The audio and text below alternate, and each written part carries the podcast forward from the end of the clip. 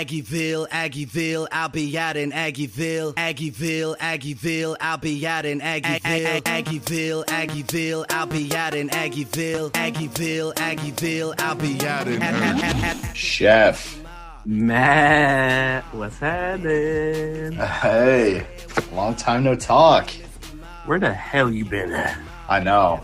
It's been a it's been a busy uh it's been a busy week for me. I was uh I was out of the country, had a I was on a joint bachelor bachelorette cruise through the Caribbean. Oh my god. Um I figured out uh, a new drink that I like, maybe my second favorite drink, which is uh I bet it has an it did not. in it. You know what? It could have an umbrella in it though. It was uh, it was Patron and pineapple juice, which uh, actually is a pretty good combination. I learned. Maybe it's more. That that's it? Yeah, that's it. That's it. Oh, just tequila and pineapple. Okay. Yeah, okay. yeah, I like that. Tequila pineapple, I guess. Um, Yeah, that's good. you know, not too not too shabby, but uh, that seems like a drink that you would drink in Florida. exactly, exactly. Um, or Cozumel, I guess, wherever the hell I was. Um, Well, I love Cozumel. That's Mexico. yeah, that is Mexico. Yeah. Um, Beautiful. that being said, I know the past week I've missed uh, missed a little bit, um, and I missed last week's show, which I was very sad about. But um, we are back um, to talk some cats hoops, and uh, you know what? I guess another one in one stretch for this team.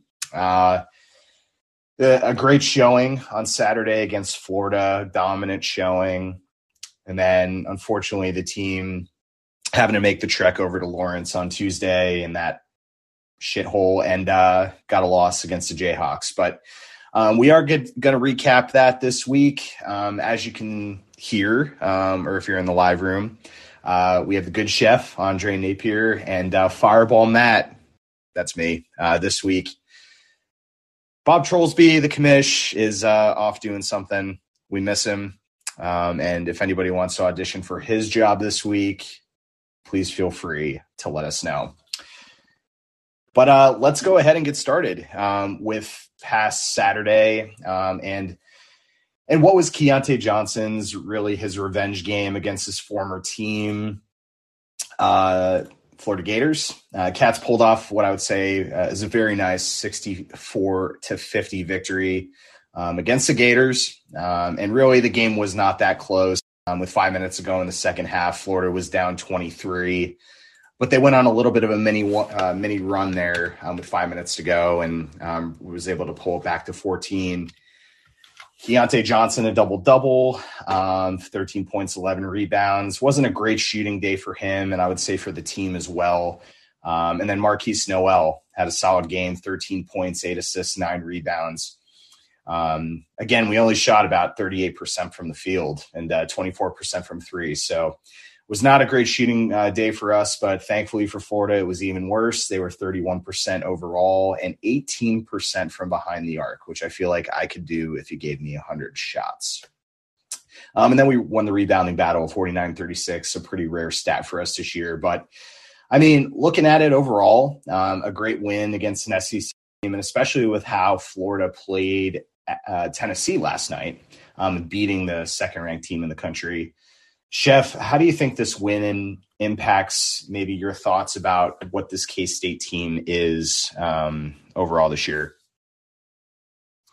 Well, it gives me it gives me a little bit of excitement in in one way where we get a team that comes in to Bramlage and you know they they have this feeling of we should win this game and we don't play around with them you know we they have the SEC brand on them. They're the Florida Gators. They have multiple national championships in my lifetime for sure since I can like really remember basketball very vividly.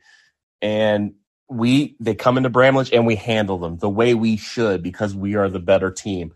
Th- those games where you know it's the Big 12 SEC challenge and it- it has a moniker to it where you want to play up for a game but in all reality the game really doesn't uh, uh, factor into your season as much as we thought it was going to. So maybe we thought it was a letdown spot looking forward to the KU game to get back into Big 12, but they handled the, the Gators the way they were supposed to. You know, you brought up Markquis Nowell, and like you said, it wasn't a very good shooting night, but Markquis Nowell almost drops a triple double in the first half, and it really it really highlights what he was missing when David N'Guessan was gone. You know, he had that had that center that can rim run very, very well. And that was a little bit part of what we were missing. And I thought that N'Guessan brought a lot to the table. Uh, Keyontae, very emotional day for him. Um, even though it didn't look like it, he's cool as cool as a cucumber, but he has a, a pretty I mean, solid performance. I mean, if uh, a 13 and what do you say, he had 10 rebounds. I mean, that's a 13 10 day. That's a quiet 13 10, and that's kind of like his floor. That's like the bottom line for him. So, you know, overall, the team did just what it needed to do, very stingy on defense. And I thought the number one threat that Florida was had and what we talked about while you were gone, Matt, was the Castleton kid. And I thought we held him in check until like the first four minutes of the second half and probably the last little bit of the second half as well. But other than that, we did a tremendous job. Yeah, I I ended up watching the replay on this one, um, just like the KU game, and um, all the talk was uh, admittingly about Colin Castleton, and and he's been a good player this season for Florida, and uh, you know he still shot fifty percent from the field and had thirteen points, but it was very quiet, and admittingly, if you're a team that, you know, you your opponent only scores 50 points, that's a great defensive performance um, by K State to be able to put yeah, just put a lot of pressure on those shooters. And, and, Florida was not making shots, and most importantly, they were taking really, really bad shots. And that is not a recipe to come into Bramlage Coliseum and win if you're taking really bad shots.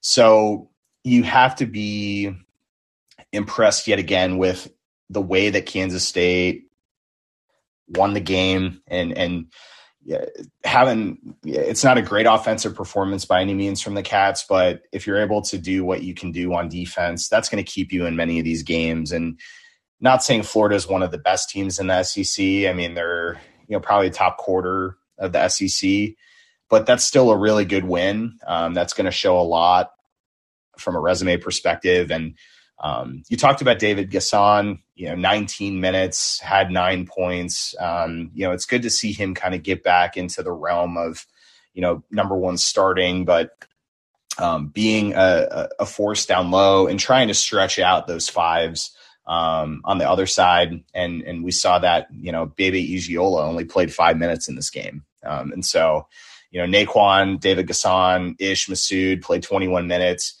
you know, it, the nice part that we're seeing about this team is, you know, sometimes I feel like we've gotten worried with how much these guys are playing, um, and do we have a bench that's going to allow us to to rest some guys? You know, we played nine in this game, um, and and that's that's huge, especially as we get towards, I guess the uh, the next half of Big Twelve play, which is coming up.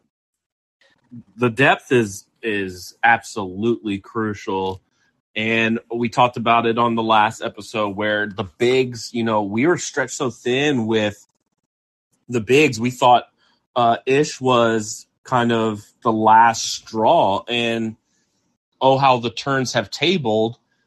Ish Massoud is kind of like our most reliable big man, especially offensively. Uh, when by the time David N'Guessan gets his feet completely under him, it, it'll probably be David, but Ish has stretched the floor so well for us offensively, and he's holding his own on the rebounding and uh, defensive end. I mean, we'll talk about uh, you know Tuesday's game, but you know, all albeit Ish has really advanced and kind of taken his role very seriously and improved on it so much that you know he's he's valuable to this team and Bebe, he had five minutes in the Florida game. He probably had less minutes. Well, he might have had some more minutes in the KU game. I'd have to look. but he's he's kind of our third big now. So that adds so much depth where ju- if you're just playing the three big guys coming off the bench and a starter, that's basically guaranteeing you that you're going to play eight guys in a basketball game. So will they cut Ish's minutes off completely or how will they handle that? Cause you know, you kind of don't want to play more than, more than eight, uh, going down the stretch. Really, you don't necessarily want to because the minutes it gets tight. People are start, starts getting tighter in these Big 12 games that you kind of want to get your rotation set. But when you've got talent like we do, uh, you can run a lot of bodies out there, and I would I would love a little bit more fouling from the big guys if it was me. Yeah, I, you know, my stance on that. yeah, for sure. I mean, getting a little bit more of if you're getting more pressure inside, and I mean, fouls are fouls. If if they're good fouls that are keeping keeping the other team from scoring, um, and you know maybe they only make one or two. That's a good foul. That's what I always uh, learned growing up. But absolutely. Um, uh, speaking of Bebe, he played three minutes in the KU game, so he's uh, going. okay, so down. it was less. um, you know, but in, in, his minutes, he battled versus the uh, the other guy, and, and I love Bebe's attitude. You know, he is he's chippy. He likes to get in and get nasty with guys. So I could see him, and if he has five fouls, you're going against um, the guy was KU's big man, KJ Adams and uh, Udo Kid. I mean, if they even touch the ball in the paint, and you're already at like 17 fouls, man, you are fouling him immediately. Don't don't even think about it. Don't let them get a chance to get a bucket inside or even have the option of kicking out.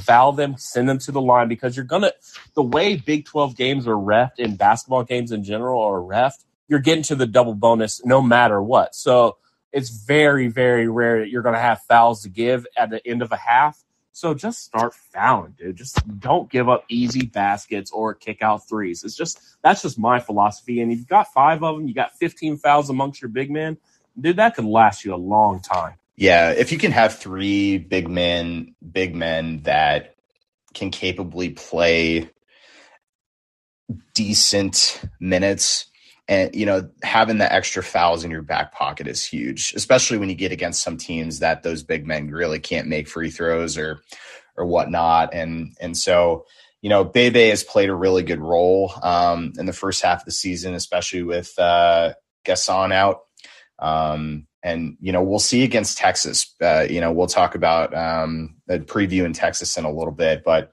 that's going to be an interesting game against some of their big men. How we're gonna we're gonna match up. One thing I do want to talk about, and um, something that I actually did see live while I was in the middle of the Gulf of Mexico, is uh, the story that ESPN did about Keyontae Johnson. And um, as I mentioned before, you know this was a a big game for him playing against his former team. It was a very emotional game. And albeit it was it was a an average game for Keyontae Johnson, but at the end of the day, you know, a double double is huge, and uh, I just we have to give him props for how he's really managed, you know, his emotions in that game, and um, he was rewarded today. Uh, Jeff Borzello from ESPN marked him as the best of the best transfer this season in college basketball, which is uh, rightfully so for Keyontae Johnson.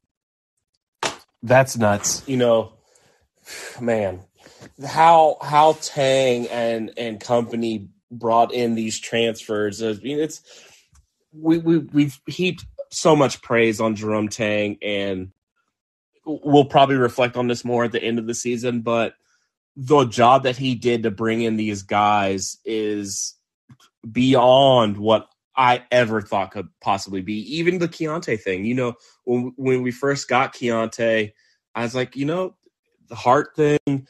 Uh, how's this game gonna transition over? How's he gonna act? How's he gonna be? And every single one of these guys have bought in. They're all good character kids. So that that we've seen so far, that is just an amazing job. And Keyontae deserves everything that he's given, uh, that people are awarding him, whatever. And it, it, it we'll talk about a little bit probably here in a second, but Keyontae has brought a, a energy to this basketball program with similar to what like I don't know Barry and them how that how that brought the doom back and all of that it's it's their energy he's trying to pull windmill dunks in a lavender out while the crowd is going crazy up like 15 dude that is nuts he didn't make it but you know shit that is what that is the type of basketball that I want the aggressive, don't give a shit. I'm going to windmill on a fast break kind of style that I like. Keyontae's the man.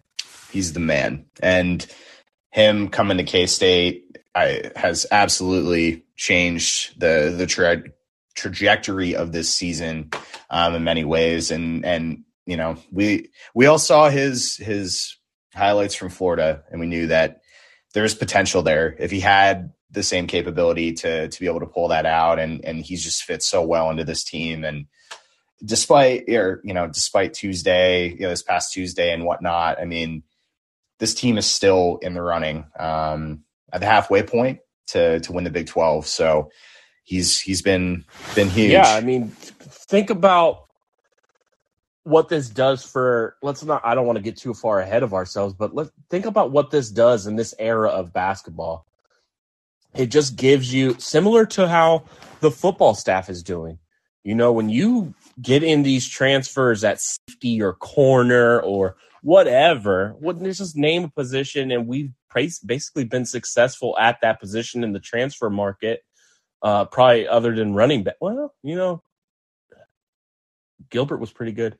Uh, in every position, every position the football field, and we can. It gives you something to show kids that are in the portal that are transferring schools that are graduate transfers. This could be you. This is the type of program that we have that can give you success.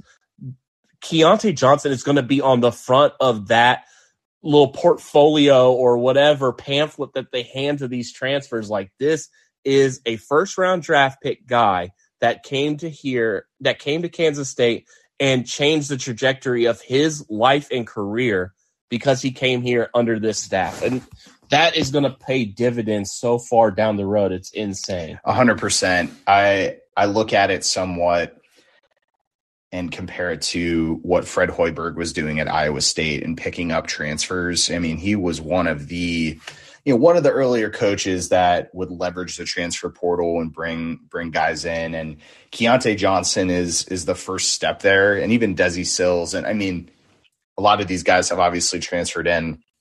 But this is going to be a place that transfers can find and revitalize their career and so it will be very interesting to see how the staff leverages the success that we've had this year in the transfer portal and, and, bringing in guys for for next season and the seasons to come. So it will be very very interesting. Let's go ahead and just get the uh, shitty review out of the way. Uh, we can talk about the KU game on Tuesday night. Uh, we saw the rematch with the Kansas Jayhawks, the Jabronis in Lawrence, Travis Kelce reference. Uh, we saw that game end with a 90 78 win for the Hawks, and, and a game that we could probably say was a theme of missed opportunities for K State. Blown layups, missed dunks, and and really those pieces were overshadowed by admittingly a strong shooting performance from KU. And so, uh, you know, Markquis and Keyontae did lead the way uh, in many ways for for this game. Uh, scoring, uh, Markquis had 23, Keyontae had 22, and to add with Keyontae's 22, he had another 12 rebounds, checking off another double double. And then Nae'Qwan Tomlin and David N'Guessan also in double figures in this game, but not much else. It was just a really poor shooting night for K State, 34% from the field. KU shot 41%, which not terrible, but good enough at this point to win. And uh, they shot 41% from three, which ended up being a, a huge thing, especially in that first half.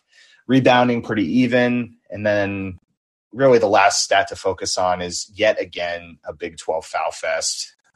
coordinated by John Higgins. Uh, 47 overall fouls called in this game.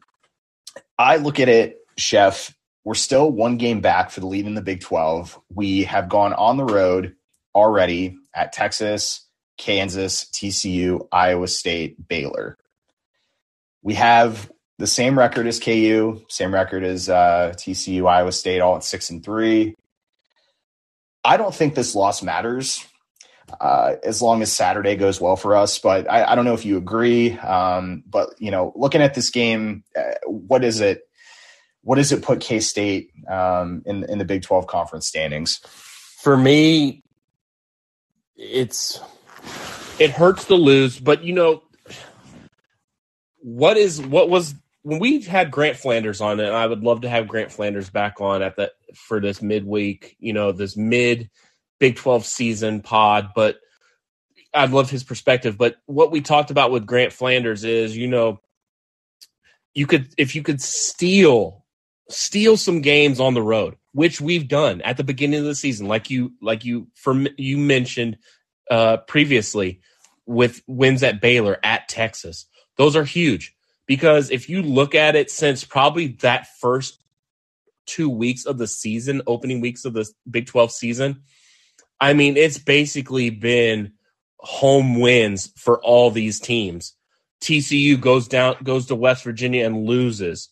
I mean, everybody was beating Texas Tech no matter what, but Texas Tech beats Iowa State with a magical comeback in at home versus Iowa State. KU protects home. We haven't lost at home. Uh, what was the other game? Texas beats Baylor at home. I mean, it's just these home court advantages are starting to sink in. Crowds are starting to come back. It's Bramlage is going to make a huge impact. So protecting home court is really where it's at. And like you said, road victories are going to be hard to come by. So if you can steal those, good. But if you can't, you've got to protect home court. We're on a 0-2 losing streak in Big 12 play, both of them on the road. We this Texas game is massive. They're they're first in conference. Let's be let's call a spade a spade. They they deserve it. They've been winning their games. They're first in the conference. We have a chance to do just we have a chance to do what we need to do. Bramlage needs to be loud, stripe it out, I love the cuteness. I love all that. Bring the energy, fuel these guys so we can get a dub at home. And then the narrative changes again. It just keeps adding to it that every game is going to be crucial. So, Matt, I know you, we could do this every day. every Tuesday, Wednesday, and Saturday. We could be doing this exact same conversation. Is this the one that we need? We need all of them but it's the one that's in front of us. I, that's so coach speak, but it's so true. Like yeah. you can't go looking two weeks ahead because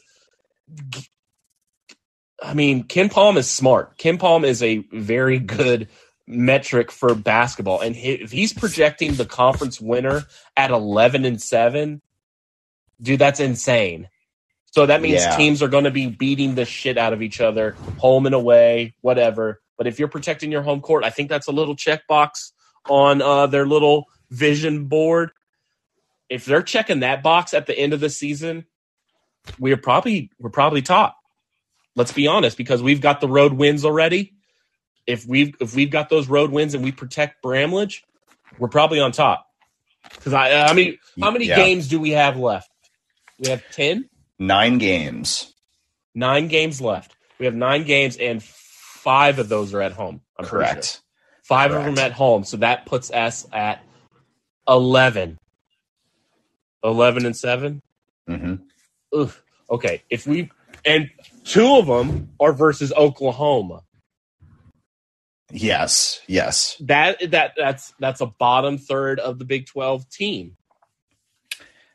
Correct. Yeah. A team, a team like KU has to play Baylor their their that's their team that they haven't seen yet. That's a that's crazy. That's tough. Baylor has to play KU. So it's like if we could get the sweep of that's that's where it's at, buddy.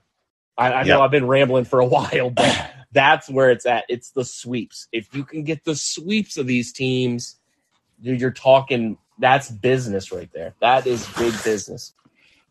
I 100% agree with you. And this game on Saturday is going to be the the page turner for me if we are going to win the Big 12. If we if we are going to be in contention to win the Big 12. Because as you said, we have five home games. Five, uh, four of those five are against teams right now ranked in the top 15. Crazy. That's, that's crazy. I mean, that's crazy with how good the Big 12 has been this season. It makes sense, but it means that we have a, you know, we have a 12 and 0 record at home right now.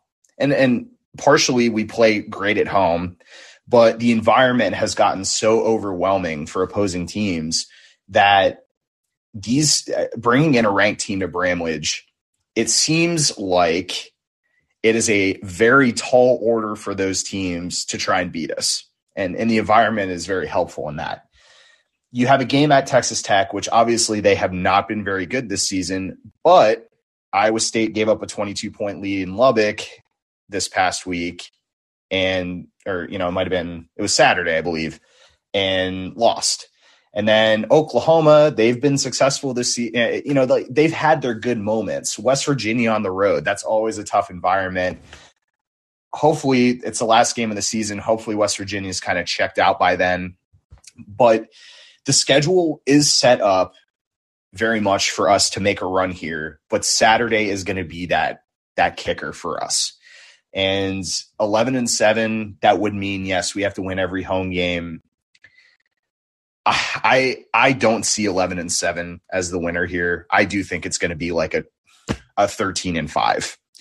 Um, I think these teams are going to things are going to right the ship a little bit in the conference, but I mean, if an 11 and 7 team wins the Big 12, it's going to be shared by like three teams, which would be absolutely hilarious.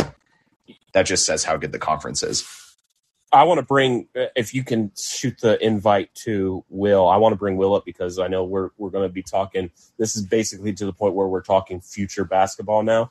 Um,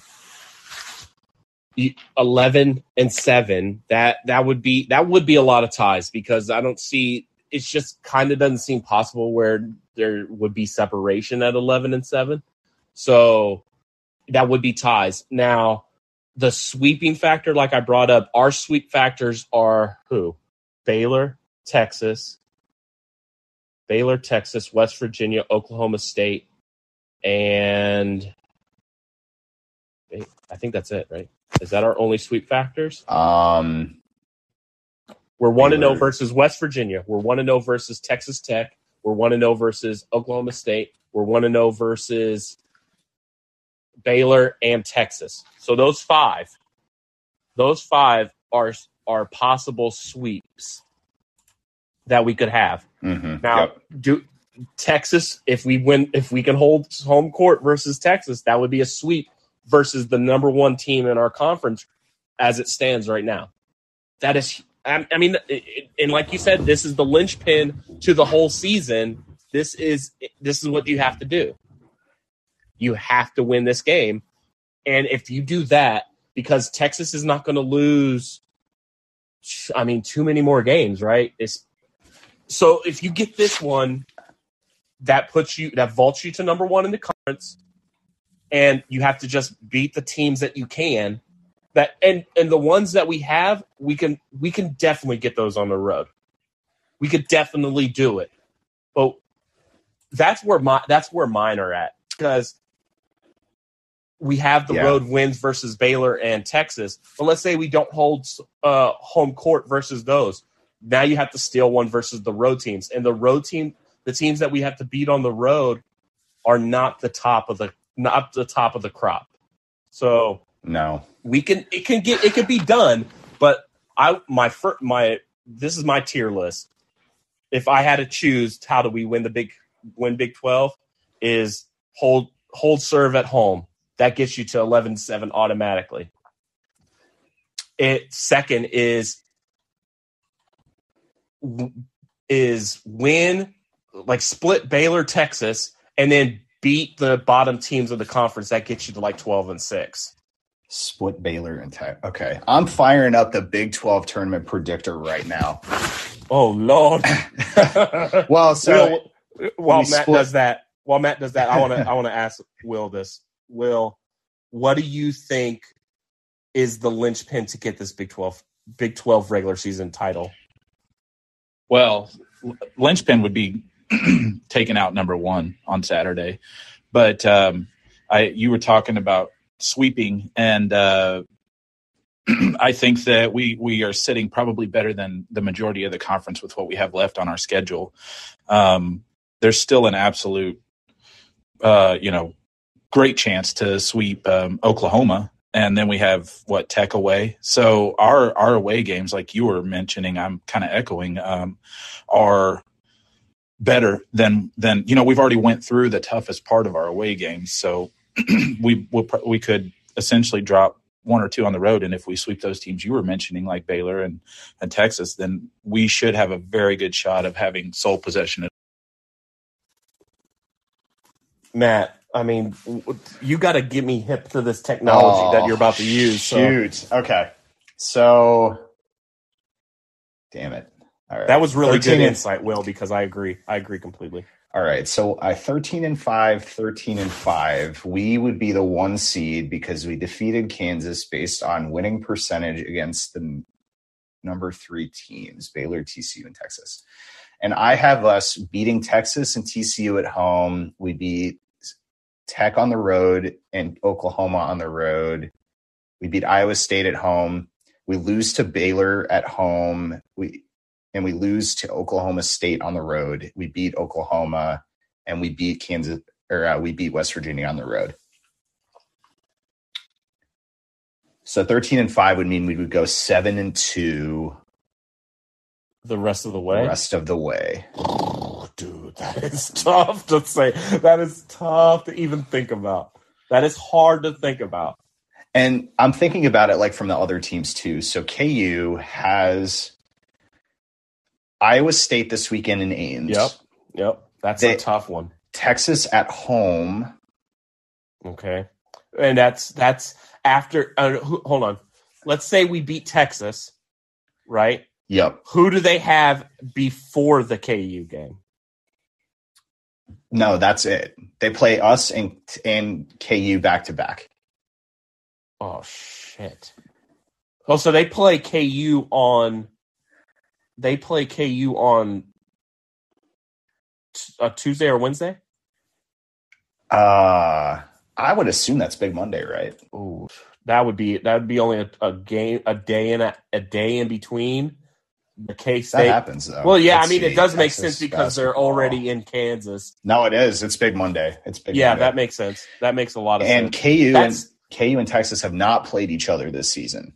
no okay. So it's KU and Texas that they have to play twice. So KU and Baylor's already played. That's right. K- Baylor beat the dog shit out of them. Oh no, Yeah. that was TCU that beat the dog shit out of them. Baylor beat them by six. Yeah. So KU has Texas on the road and at home.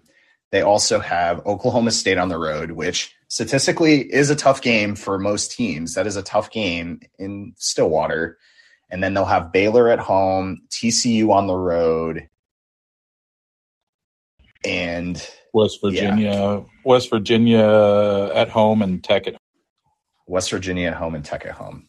So they So- end, they end on a two game. Well, my biggest concern right now is the West Virginia on the. But you, like you said, even this game versus this is a now it's turning into a West Virginia pod for a second. The game TCU versus West Virginia, there is some turmoil that's going on in that West Virginia team right now. The big guy for West Virginia, he's like throwing a crazy temper tantrum. I mean, he's like throwing shit on the ground. They bench him. They put in a freshman over him. I mean, it, it's getting rough. I mean, like you said, it could get it could get dark for them. They're a bubble team right now, but if they don't straighten up, they're not going to be tournament bound, which would be unfortunate. But that that could play into our favor at the end of the season. Last game, they're not playing for anything. Maybe the spoiler card is not necessarily on the table anymore. Yeah. Oh man. I do think I think twelve I- and six oh. is I think twelve and six is the number that I want to get to. 12 and 6 is the number. I think. Okay, so hear me out. That's a split versus Texas and Baylor. Hopefully, we get the Texas one, and then if we get that's one and one over this these next two games. Then we go. Then what's our next game? It's probably a road game. Uh, it is at Texas Tech. Okay, we have to get that dub. That should be a dub, right? It, uh, assuming that we don't have a poor shooting game because Iowa State was on fire and then they went up 20 and then absolutely got cold and just like I don't know what the fuck happened. They just let them storm back.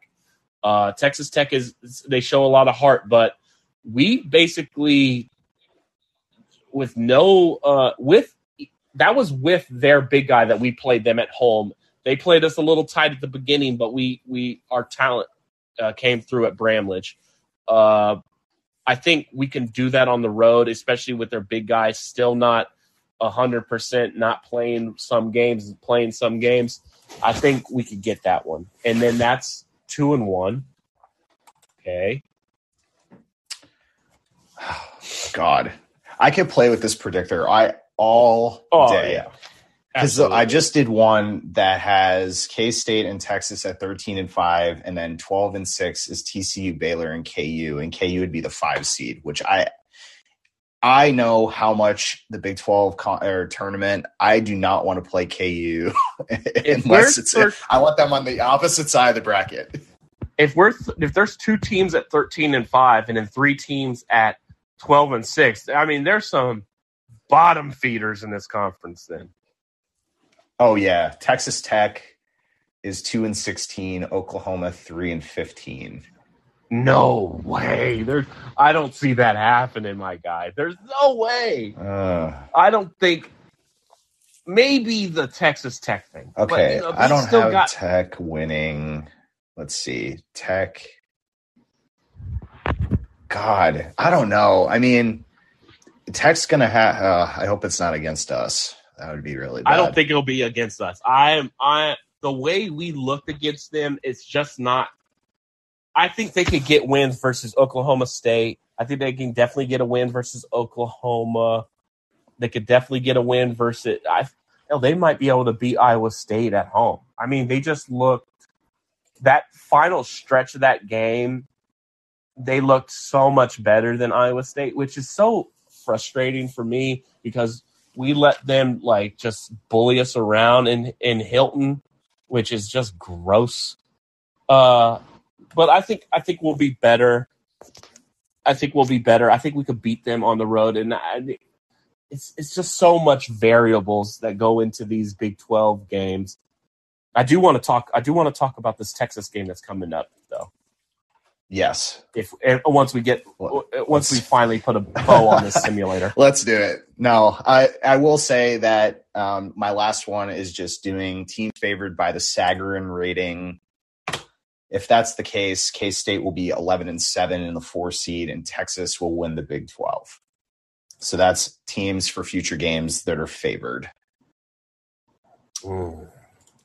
But what are they basing this on? How, how much are they giving the home? How much are they giving home court? Because, like I said earlier, we're seeing so much of these home team dominations. Like it's just so valuable to have home court.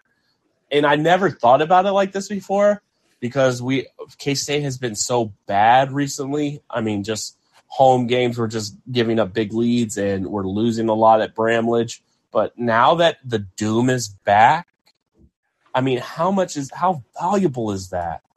So they have us it, with the Sagarin rating. They have us losing every game on the road and winning every home game except for this weekend. Fuck.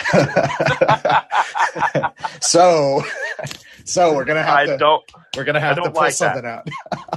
Affirmation. Uh, I don't think. Affirmation that the I don't- linchpin is definitely the game on Saturday. yeah, that Yeah, for I sure. don't. But I don't think we'll lose every game on the road. I just don't see how that's possible. Uh, You know, yeah, I know. we've played in we've played in better environments. That Baylor crowd was, I mean, from what I remember, was decent. uh, The Baylor's- Texas crowd. The Texas crowd was was it? I don't remember it being very good, but I could be wrong. uh, I don't yeah. remember it, but you know that that new facility they got is insane. But I want to Oh, talk. know. I, want to talk about this Texas team.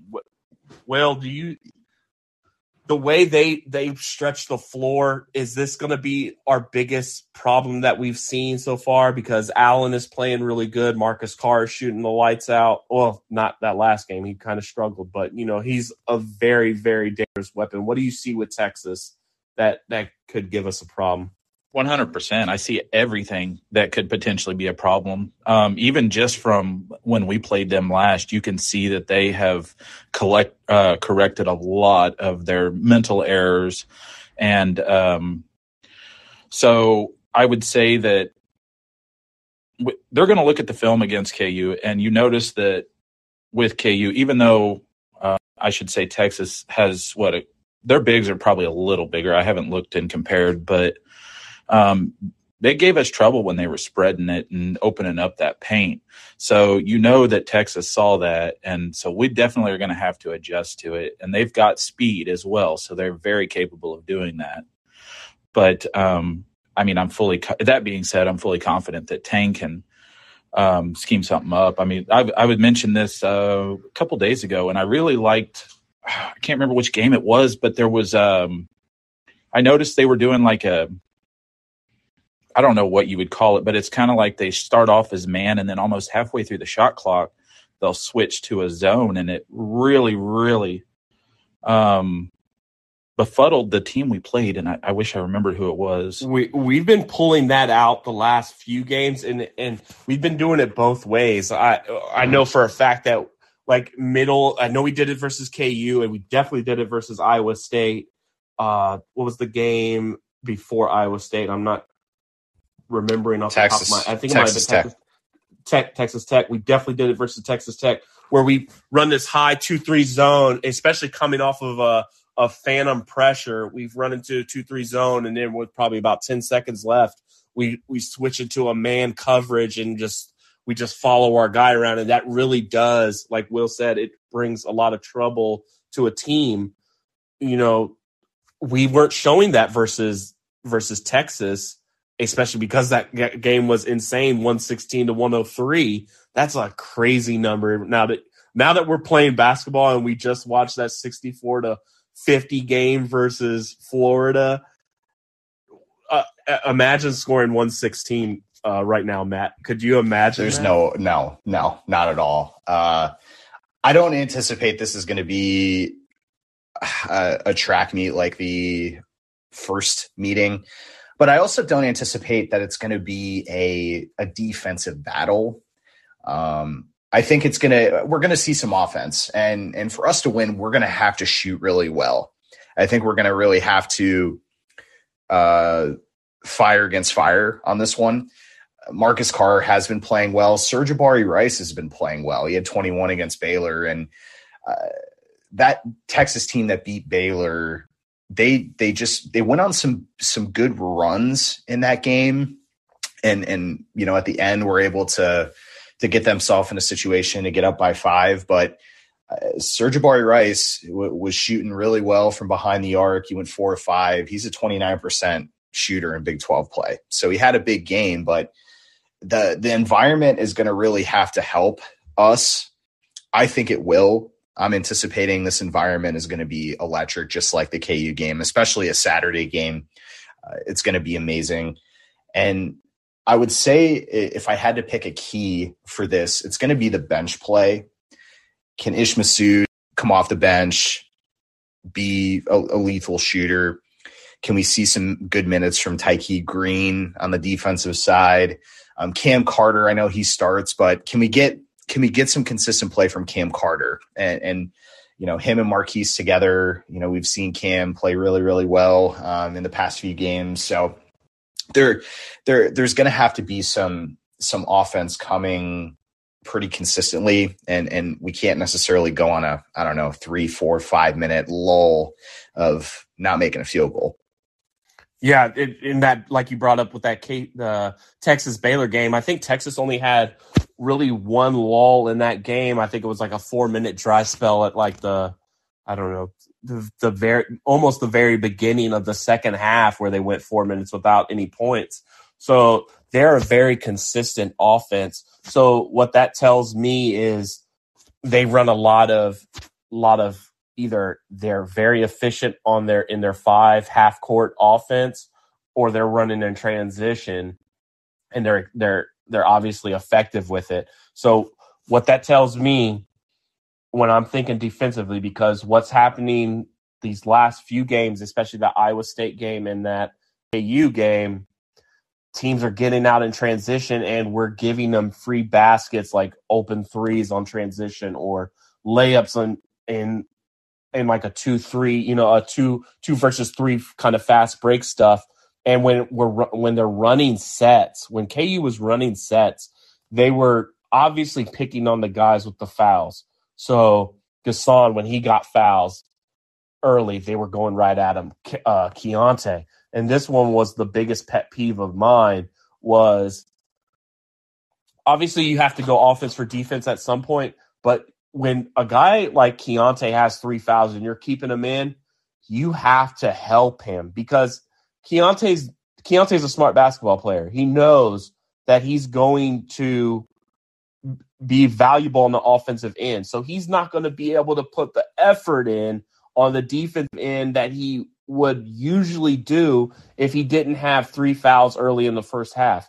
So the double teams, stuff like that, because Keyontae's going to have to guard like a, a, a Rice or a uh, uh, what's that Allen or something like that. Mm-hmm. He's gonna he's gonna have to guard one of their best offensive players. So if we're gonna if we're going to let Keyontae do that and be on islands, I want more double teams. I want more traps. I like what we did with Castleton, like we did with uh uh like we did with the the big guy Bacho. for Texas Tech.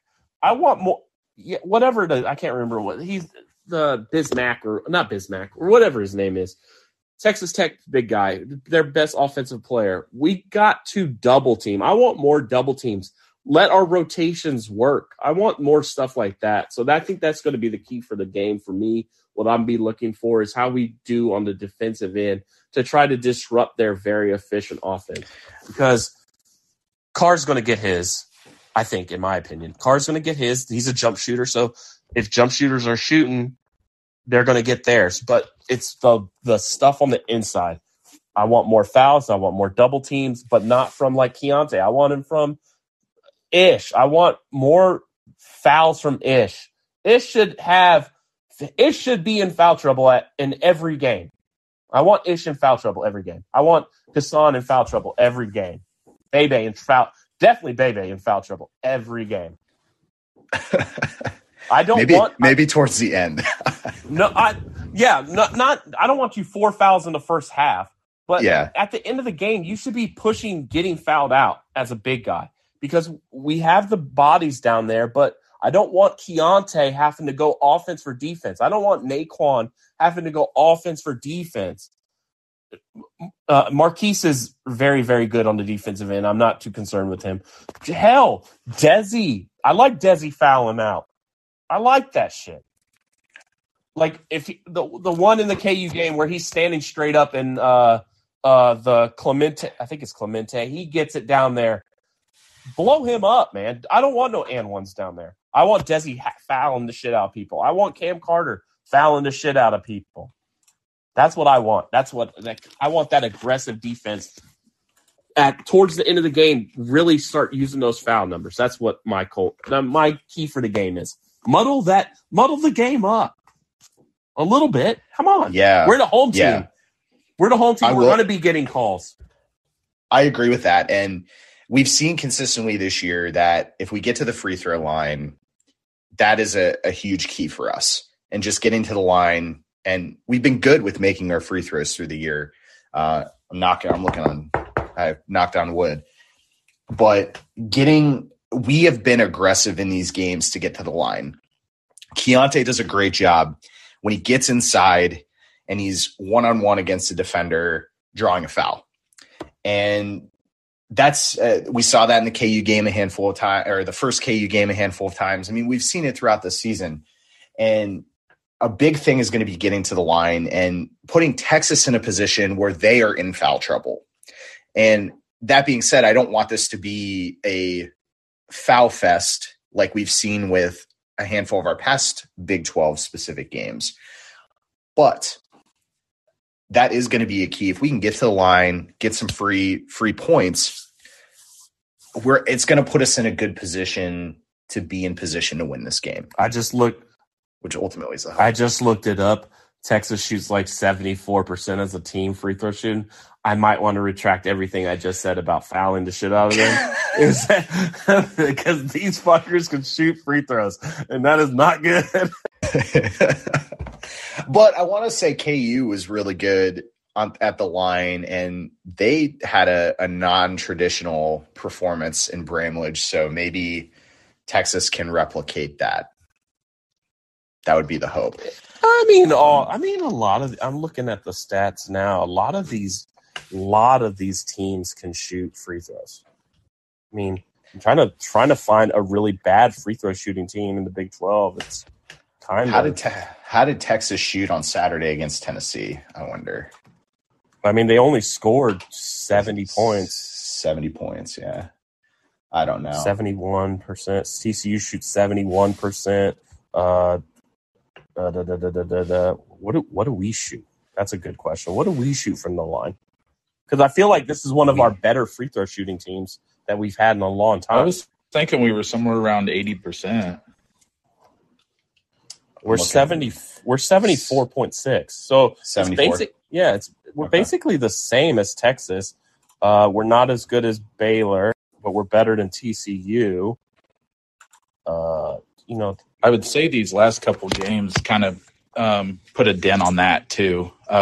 Because we've yeah. been, I mean, overall, you know, we're making more than we're missing, but we've had those, you know, uh, those one offs where you missed the first one.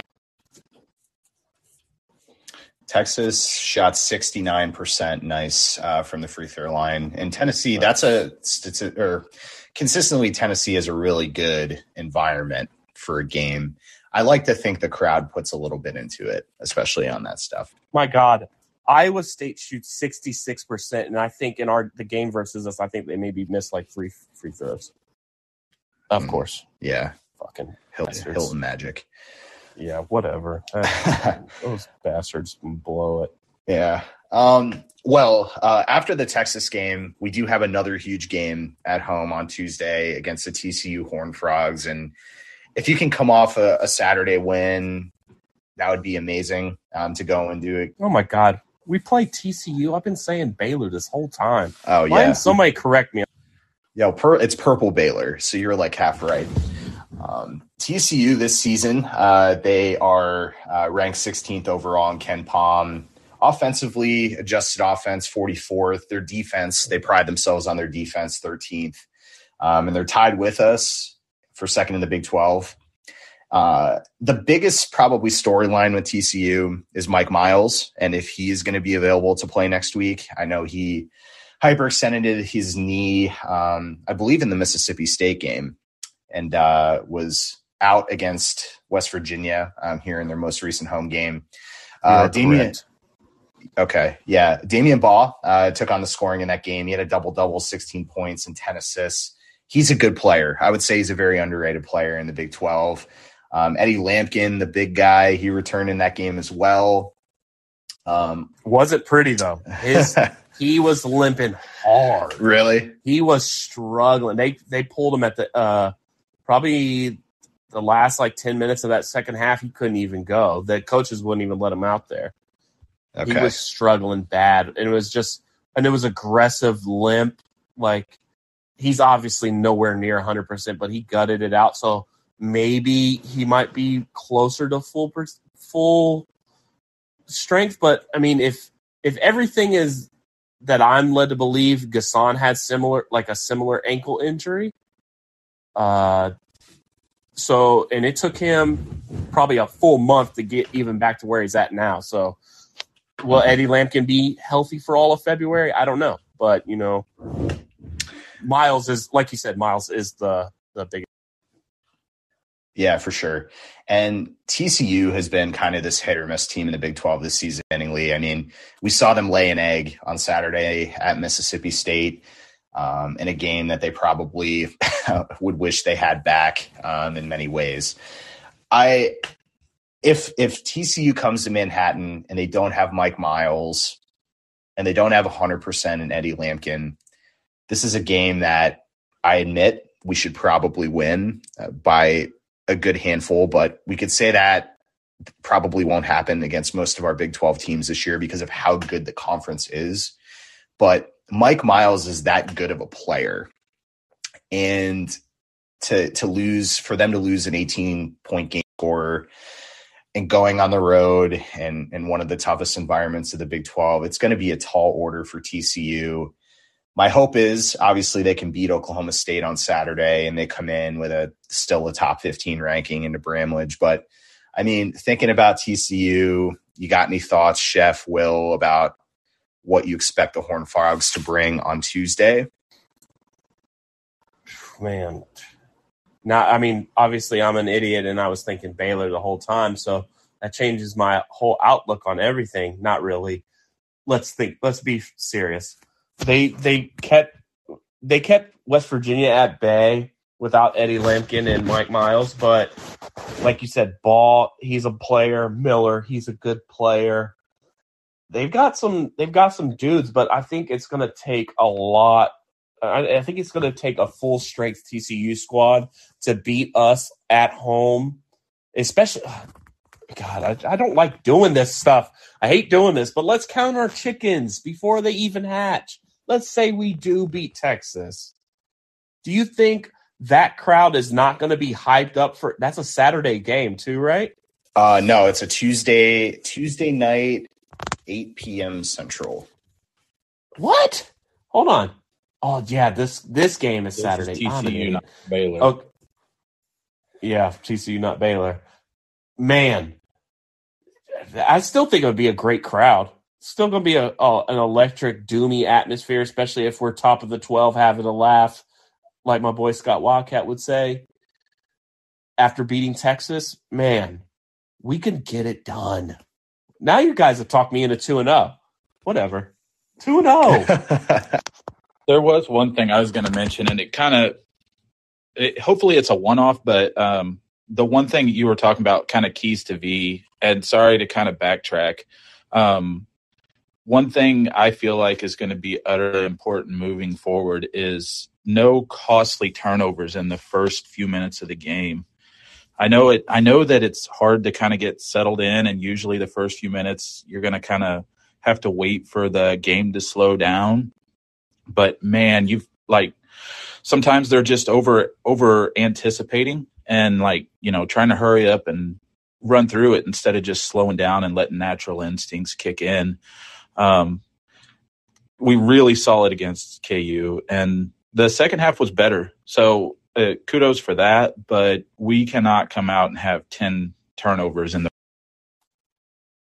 a lot of that though, man. I mean, it's Markquis just trying to find his footing in the game, and I completely understand. I'm I'm screaming at the TV to tell him to slow down, get an offensive set running because I mean he's very deadly with these passes, especially when the ball is moving. I mean, Jay Bilas, as much as a lot of people hate him, he was being very, very, I mean, what I would say correct with what we were doing, not swinging the ball side to side, just staying on one side of the court. It makes it easier for these passes to be telegraphed because Markquis, when it's all on one side of the court and he drives in there and he only has one option to pass it to, it's a cross court pass and it's getting picked off.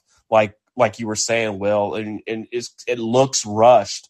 But if we're running sets, I think we're so much better. And that could that could get our offense on onto a a nice start because when we get when we get nice starts, the other team kind of has to force the issue, and then that's when we're going out and transition and scoring baskets real fast. I like it that way better than us, like you said, forcing the ball at the very beginning and playing on our heels. That's exactly So- where I was going with it. You know, we like when we played KU the first time. Uh, we got out. You know, it was mistake free. It was uh, well, I think we were up to like 16 or something like that. But uh, it was just nice and crisp, nice crisp ball, and that's that's what I want to see. I, like you said, I know you can't put and and Coach Tang has mentioned this. You can't put Nowell on a leash, but at the same time, I feel like he needs to kind of settle in in those first few minutes before trying to go all uh, fast break. I agree. Uh, a couple of things that you all said that I think are going to be key in this game, uh, in both games. Um, a fast start and and easy buckets. Um, try you know finding some offense and and and getting the easy buckets, not taking difficult shots, uh, not putting yourself in a position where we're turning the ball over. Those are those are going to be very very important, especially in two games against ranked teams. So uh, I'm sure Coach Tang will get it together. What's up with the dunking? Dunk. Can anybody explain it to me? Dunk. Nae'Qwan, the, no, I mean dunking. I mean not the not the flashy ones. Desi's trying to put per, people on a poster, and Keyontae's doing windmills, and he's obviously getting fouled on a lot of his dunks as well, especially in that KU game. But I'm talking about like Nae'Qwan. I mean, there's a thing by uh, KSU fan where he's tracking Nae'Qwan's dunks, and it looks like he's going to be all time single season dunk record in K State history. And he was on pace, like a great pace. He doesn't flush things anymore. I mean, I love his finger roll as much as anybody. It's very George Gervin esque. But you airball a finger roll when you have a dunk. Like, what are we doing? And N'Guessan throwing it straight off the backboard. Like, they're not contesting that. Just go up and dunk it. You're almost seven foot tall. Like, and the, the worst thing that's going to happen is you're going to get fouled, especially on a dunk. Like, nobody blocks dunks, really. They block layups that you try to toss off the backboard or like you try to float over the rim. But if you go up strong, you're going to get fouled. Nae'Qwan's a great free throw shooter. N'Guessan, not so much. But dunk this ball. Flush them. I, I just don't understand it sometimes. I don't dunk as much as I used to. But let's, start flushing these home, especially when we're around the rim. Take not take time, but just go up, bounce. I just want to see them flush some of these home and score around the rim because, like you said, like you both said, the layups and the easy ones are the ones. And Matt said at the beginning, that's exactly what happened in that KU game. We get it to like nine or we get it to 10 with an easy basket right there and we blow it. And that just, and they come down, they get the rebound and shoot a three and it's 13 points, 12 points, just like that. It, it hurts. So finishing at the rim, dunking these balls, man, I can see, I could, I had a premonition that Nae'Qwan's going to have two filthy two handers in this game versus Texas. So keeping my fingers crossed, buddy. Yeah, I think I've noticed as well. Sorry to interrupt, Matt. Um, but it seems like with Tomlin, um, I'm I'm not going to say he's taken a step back because he's still so freaking good. But I, it seems like I've noticed, and and not to over critique as well. I, I I don't want it to sound like I'm bashing him, but um, I think he kind of gets in his own head sometimes. You'll notice like on the road, he'll kind of spiral and compared to at home when he's got that reassurance coming from the crowd um, it's kind of a positive reinforcement to himself and you can kind of see him build off that. So i think that uh, a lot of it could be like you know during we've we've heard it you know he didn't play high school ball and that's where most of your fundamentals are going to start grade school and high school. So he's kind of on a curve but um, I, I think that he kind of gets in his own head. Now with N'Guessan uh, you know, he's still coming. He's coming back from injury, and you can see there was a couple times where he was kind of not in the right spot underneath the rim, and uh, trying to stretch out and get it up. And so I think that once he kind of gets back into a rhythm, we'll see the the N'Guessan from before, where he is actually committing. I will say this about Nae'Qwan. I know Matt, you're trying to get in here, but with Nae'Qwan, I you, you're dead on with. I think it's a confidence issue thing. I think it's one of two things because Nae'Qwan is my guy. That is my guy. Nobody else's guy, but my guy. Nae'Qwan, those corner threes, I think throw him back for a little bit. You know, if he doesn't hit them, he it kind of affects his whole game. People don't, if especially if you don't make that first one. When he misses that first one, people don't press out on him as much when he catches it on the wing or out in the corner, and he can't throw that pump fake and get to the rim. When he misses that first one, it kind of like sets his offensive game back and he's not the best defensively, but I think he's actually somewhat good, especially in this past game. KU rebounding the ball, boxing out, and playing a little bit of defense. I think he's been really well, but it affects him that way, and that leads to turnovers because when he gets frustrated on the defensive end, he starts pushing that ball up offensively. He got fouled on the one in the KU game, but that led to a turnover because he's flustered. Like shit, they're not calling fouls. I'm I'm getting I, I'm not making my shots and I'm picking up ticky tack fouls. I got to make something happen, and he starts throwing the ball every which way, and th- that leads to turnovers. But when, like you said, when he's at home, man, if he gets a shot to go, you could see a you could see an easy sixteen and sixteen and eight those kind of games. Even though I think he was pretty damn close to that in the KU game, but it's just the confidence thing, and I think we'll see a lot of that, especially if he gets a, a flusher dunk like I think he's going to happen. That he that is going. Uh, the one thing that I'll, I'll, just say to kind of put a a pin in it is, I think sometimes we forget that this guy has played basketball for not a long time, and you can see it on the court. You see the flashes of athleticism, and you see him making really good plays. And I feel defensively, he he has shown strides defensively, um, especially in the first KU game when he was covering Jalen Wilson. I know Jalen went off, but uh, I mean he's he's out there, and and there are times where you can see some of the inexperience, and I think it's just going to come with time, and it's going to come with playing into Big 12, the, the, the nine games this season that we have left here in the Big 12 he he's going to get better and he's going to improve. Obviously, I hope he stays next year, which I would imagine. I, I think he will, but he he he's had those really good moments where you think, man, this guy is is for sure going to be an NBA player at some point. And then he has just those off nights where he might he, he just seems a little bit out of sorts. And I always remember like he's played basketball for only a handful of years, um, and so I think he's still a diamond in the rough, especially for us. I, I, he as if he can perform and give us 10 points and, and six or seven rebounds a night, I think that's a win if we can get that from him. Six or seven rebounds from Nae'Qwan is just. Hopefully, my audio sounds a little better. My hot headphones just died, uh, or doesn't sound too bad, I should say six or seven rebounds, eight rebounds from Will. I mean, uh, from not Will the Thrill, but from Nae'Qwan is absolutely massive, and I think he he can only get better. He can only get better. He's just a young pup. Young exactly. That's like like Mike, uh, like Matt said. You know, a diamond in the rough. You just kind of got to polish it a little bit. Um, he's like I said, he's behind the curve, and and it's no no uh, no shot at him at all. Um, he's going to get there. He's a, to me, in all honesty, from not playing as much as everyone else does, he's ahead of of the curve when it comes to that act.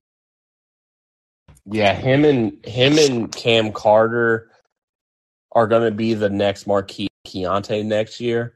When when his game gets complete and he gets in that I mean imagine if he adds 10 or 15 pounds and he gets stronger and faster and jumps higher and all that stuff. And he plays the Keyontae role and Cam Carter plays the the Markquis Nowell role where they're just they're screening, dumping into the post and all kinds of stuff.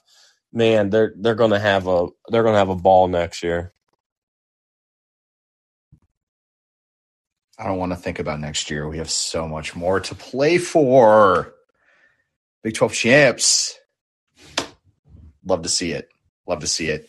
Um, anything else about the TCU game? I know that was uh, we wanted to make sure we previewed the two Tejas schools um, prior to sending this thing out, but um, the next two games, huge stretch in our season, no doubt about it. Anybody have any last thoughts about those? I'll, I'll say this. We we already know what our linchpin game is, and that's the Tejas game.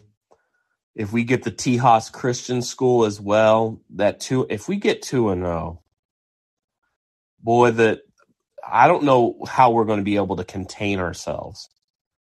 It's just these these two games. You guys sold me on looking ahead and saying not. I, I kind of think that it's these two games that can do it because then we get to the stretch of the bottom half of the bottom half of the league is basically every other night. And boy, if we could if we could pull some, ah, I can't even talk right because I'm so excited to the possibility of possibly going two and zero. So let's just let's go one game at a time for the next two. If we're two and zero, it's going to be madness. It is to be a madhouse, and I can't wait to have Bob back, Matt here, a full unit, a full three bald brothers talking basketball and talking K State. You know it.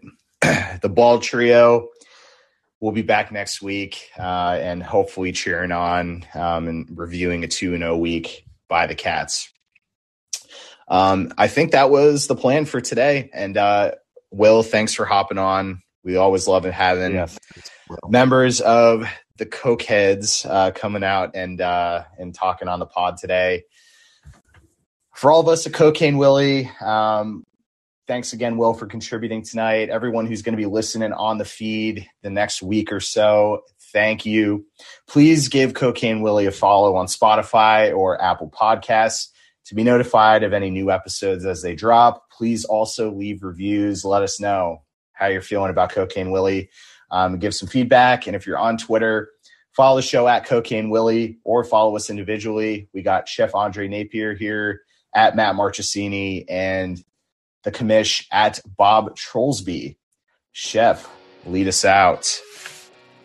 Cocaine's a hell of a drug, baby. We're all coke and no joke. Wildcat Country, let's ride.